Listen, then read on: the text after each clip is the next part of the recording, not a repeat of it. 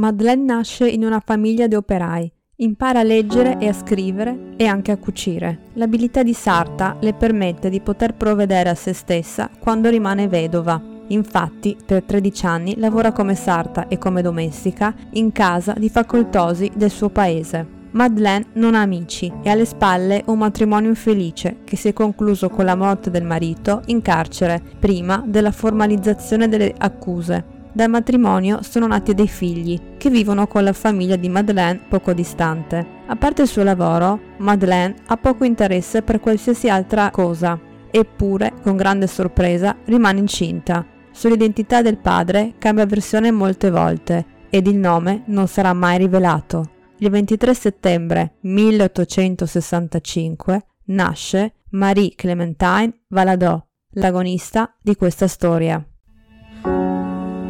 ABC è il podcast per chi ha i piedi sulle nuvole e la testa sulle spalle. Racconta riflessioni, incontri e scoperte di una donna, un artista e un'arteterapeuta ancora in viaggio.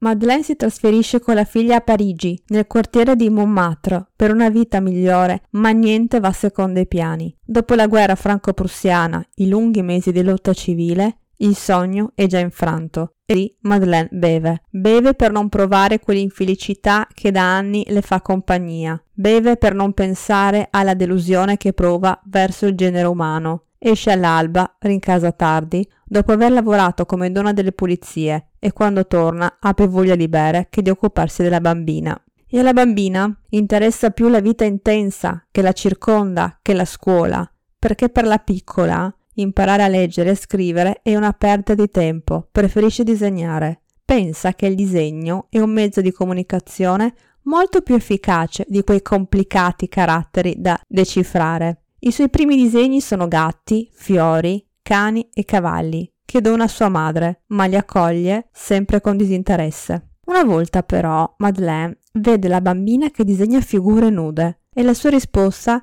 è una lezione a base di botte. Marie Clementine si rende conto che in quel modo può attirare l'attenzione, perciò da quel momento trascorre lunghe ore a disegnare i suoi nudi sui marciapiedi. Nelle accademie la riproduzione di nudi dal vivo è l'essenza stessa dell'arte e la bambina per avere i suoi modelli persuade i suoi compagni di gioco a spogliarsi e a posare per lei.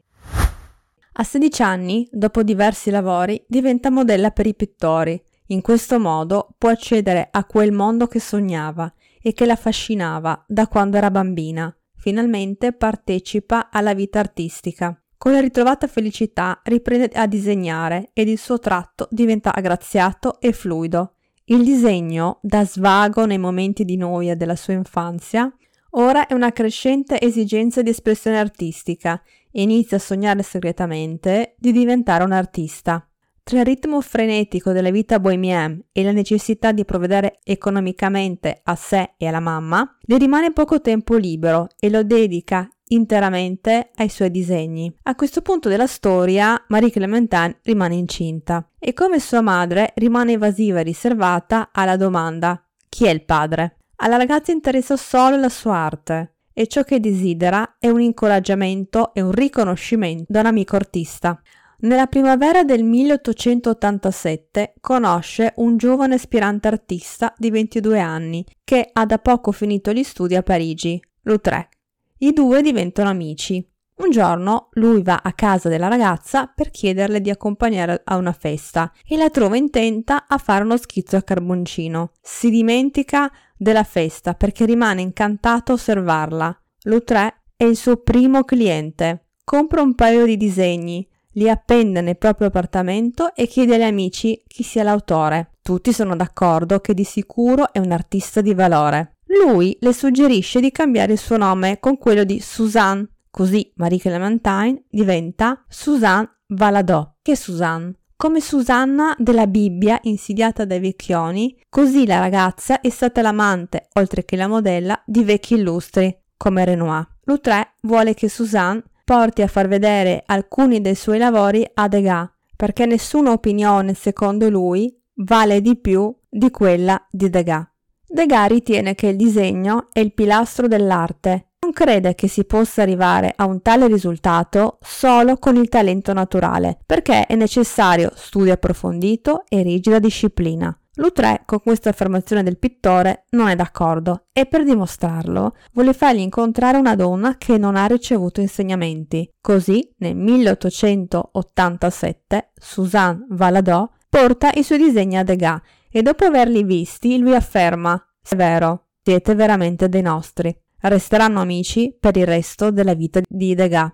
Suzanne da qualche anno è l'amante di un ricco banchiere e uomo d'affari, Paul Zis. La relazione le dà una sicurezza economica mai conosciuta prima e questa condizione le permette di affrancarsi dalla necessità di doversi guadagnare da vivere e non avere più alcun ostacolo alla sua produzione artistica. Così tutta la famiglia si trasferisce in una bella casa a circa 25 km da Parigi. A questo punto della storia è necessario raccontare del figlio di Suzanne. Quando diventa mamma, Suzanne ha 18 anni ed il figlio viene cresciuto e accudito da sua madre. Madeleine su di lui riversa l'amore tenuto represso per tutta la sua vita. Il bambino è tutto per lei. Suzanne è felice di questo rapporto perché è come essere riuscita a regalare a sua madre qualcosa che viene accettato con gioia. Maurice è il dono che la madre approva. Però si rattrista che il bambino non sia un dono perfetto perché il piccolo manifesta spesso attacchi di violenza.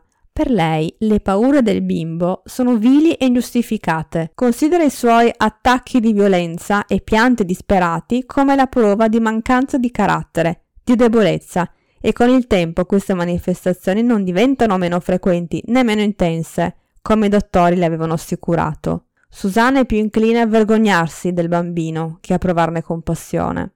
Nel 1891 Maurice Valadò diventa Maurice Utrillo. Viene riconosciuto con un atto legale dallo spagnolo Miguel Utrillo. Suzanne aveva conosciuto Miguel nel 1883 in un cabaret, una sera in cui questo giovane studente di ingegneria catalano disserta per due ore su una danza spagnola concludendo la conferenza con un'esibizione esemplificativa. Nonostante il riconoscimento, Suzanne non confermerà mai la paternità di Miguel, anche se crescendo Maurice fisicamente assomiglierà sempre più a Miguel. Torniamo in questa bella casa a 45 km da Parigi, quando Maurice va a scuola. La prima pagella dimostra risultati soddisfacenti e Suzanne inizia a non badare più ai comportamenti del figlio. Quando le pagelle scolastiche dimostrano un peggioramento negli studi, Suzanne non ne fa un dramma, finché la scuola comunica che Maurice assiste alle lezioni in stato di ubriachezza. Suzanne ci ride su. Stessa reazione anche dopo un secondo e un terzo avviso. Alla fine Suzanne decide di parlare con il ragazzo e Maurice come risposta si strappa la camicia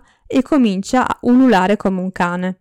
Suzanne cerca di abbracciarlo, ma viene scaraventata brutalmente contro il muro. Inciampa e Maurice si accanisce fisicamente su di lei. Suzanne lo supplica di calmarsi, piange, trema di terrore di fronte a quella furia. Alla fine gli offre un bicchiere di vino. Il ragazzo immediatamente si calma. Susanna in quel momento vede ciò che ha sempre rifiutato di credere perché è troppo doloroso. Il figlio, come la madre, ha una passione smodata per l'alcol. Dopo questo episodio il suo atteggiamento verso Maurice cambia completamente. Ora prova compassione e tenerezza nei confronti di quella creatura disperatamente malata. Si prova la strada del lavoro, Così il ragazzo ha l'opportunità di comportarsi da uomo, come suggerisce il banchiere, ma viene sempre licenziato e alla base c'è sempre la stessa ragione, ubriachezza. Si prova un ricovero in clinica, la sua sette per l'alcol sparisce, assieme alla sua energia e voglia di vivere. Un medico, loro vicino, suggerisce di provare con occupazione manuale,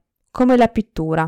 Maurice all'inizio non manifesta alcun interesse per l'arte, preferisce essere lasciato solo a vagabondare e a leggere i suoi libri scientifici, ma la minaccia di nuovo ricovero lo convince a prendere in mano il pennello e in due anni produce oltre 150 quadri, molti dei quali capolavori. Diventa un pittore a tutti gli effetti e si stabilisce nello studio della madre, a Montmartre, ed è qui che Maurice conosce André Hutet. I due, poco tempo dopo il loro primo incontro, sono inseparabili e durante il giorno dipingono insieme. Ma la nuova vita artistica non porta la, la felicità sperata in Maurice. La sua tristezza si esprime con il vagare da solo insultando passanti, con il lanciare pietre sui vetri delle finestre, con il cadere in qualche fosso per finire poi, insanguinato e sporco, in una stazione di polizia. Contemporaneamente la vita borghese comincia a deprimere sempre più Suzanne. Qualcosa le manca. Poi quello che le manca arriva e arrivano insieme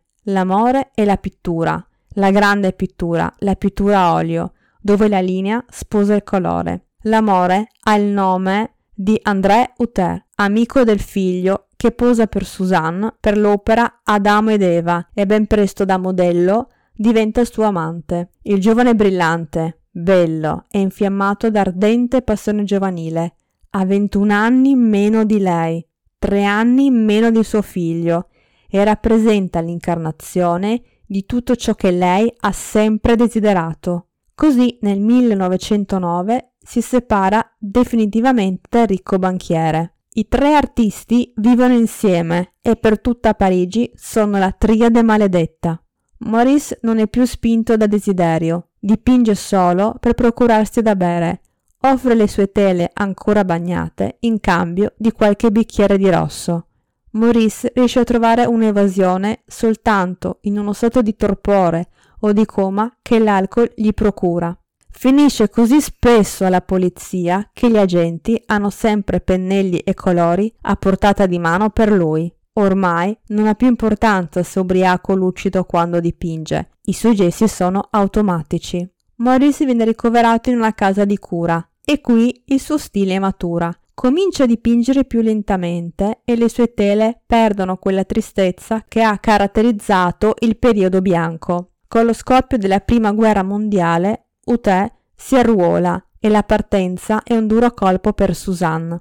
Il dolore non viene attenuato neanche dal matrimonio che si celebra prima del loro distacco. Ha paura di perderlo e per la prima volta la sua età è sua avversaria. Uté ha 28 anni e lei 49. Suzanne ricorre a tutti gli artifici che conosce pur di sentirsi una donna giovane e si concede anche qualche tradimento per confermare il suo ritrovato fascino. André rimane quattro anni nell'esercito e al suo rientro la relazione con Suzanne inizia a vacillare.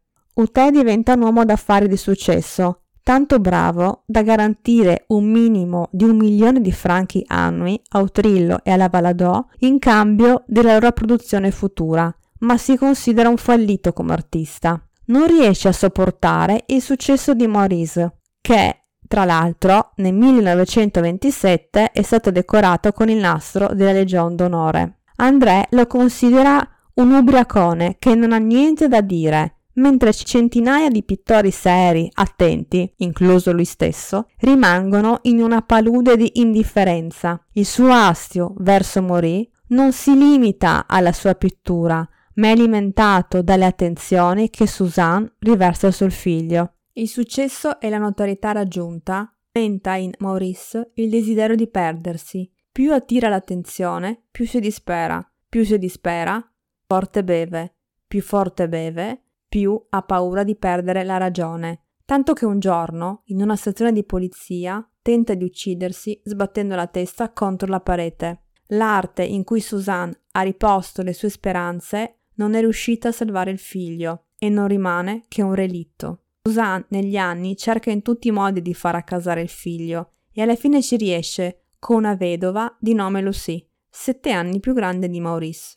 La moglie investe se stessa di due funzioni, guardia del corpo e impresaria del più grand'uomo vivente di Francia. Col vino annacquato dosato attentamente da Lucie, Maurice continua a dipingere quadri per collezionisti milionari. Lucie congeda Uther bruscamente e allontana non solo quest'ultimo e l'alcol dalla vita di Maurice, ma anche sua madre, che si ritrova spodestata dalla missione cui ha dedicato diversi anni della sua vita. Il fatto che Lucie abbia portato via Maurice è già abbastanza doloroso per Suzanne, ma che lo avesse sistemato nel disgustoso splendore borghese e lo costringesse a lavorare facendogli fare anche dei brutti dipinti è insopportabile. Nel 1938 Suzanne incontra la morte proprio mentre sta dipingendo. Ai funerali della pittrice partecipa tutta la comunità degli artisti parigini, con Picasso in testa. Ne manca soltanto uno, proprio il figlio Maurice Utrillo. Nonostante il riconoscimento nel 1920 come membro della Società degli Artisti Indipendenti, è stata spesso ricordata come la madre del pittore Maurice Utrillo. La fama del figlio a lungo ha oscurato la forza e la verità delle sue opere, così diverse da quelle di Maurice. Lei privilegia la figura umana, lui dipinge solo paesaggi. Suzanne vuole dipingere la nuda verità femminile, la donna com'è davvero, come la vede un'altra donna, senza l'idealizzazione e senza la bramosia dello sguardo maschile. Le sue donne nude sono corpi della quotidianità, spesso imperfetti, perché nei ritratti Suzanne vuole mostrare la verità senza abbellimenti. Infatti, chi vuole farsi ritrarre da lei per vedersi al meglio ha sbagliato persona. Suzanne Valadò è riuscita in un'impresa fino a quel momento che sembrava impossibile. Era impensabile che una donna della sua estrazione e condizione sociale, la figlia bastarda di una serva, potesse diventare un'artista. In genere le donne artiste erano figlie di artisti oppure erano ragazze di buona famiglia che avevano avuto il privilegio sociale di seguire la loro inclinazione o ancora venivano da studi d'arte più regolari, magari per diventare decoratrici. A spingere Susanne invece è un fuoco interno, una necessità incontrollabile, come la passione che ha alimentato tutta la sua vita. C'è anche qualcos'altro che la distingue dalle altre donne artiste. Queste non si dipingono nude, anzi in genere ci tengono a sottolineare la propria appartenenza alla pittura, ritraendosi con il cavalletto in mano di fronte a una tela. Già no, anche in se stessa, ricerca sempre la nuda vita, la verità del corpo nelle sue trasformazioni, non sempre gentili, è quell'essenza misteriosa dell'essere che si manifesta sul corpo.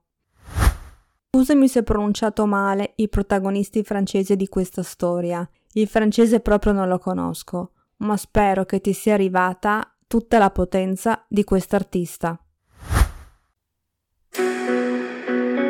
Hai ascoltato ABC, Arte, Benessere, Creatività, il podcast di DemiArt. Mi trovi su Instagram come chiocciolasara.demiart oppure nel mio sito demiart.it. Ti piace il podcast? Lasciami una recensione. A presto, ciao!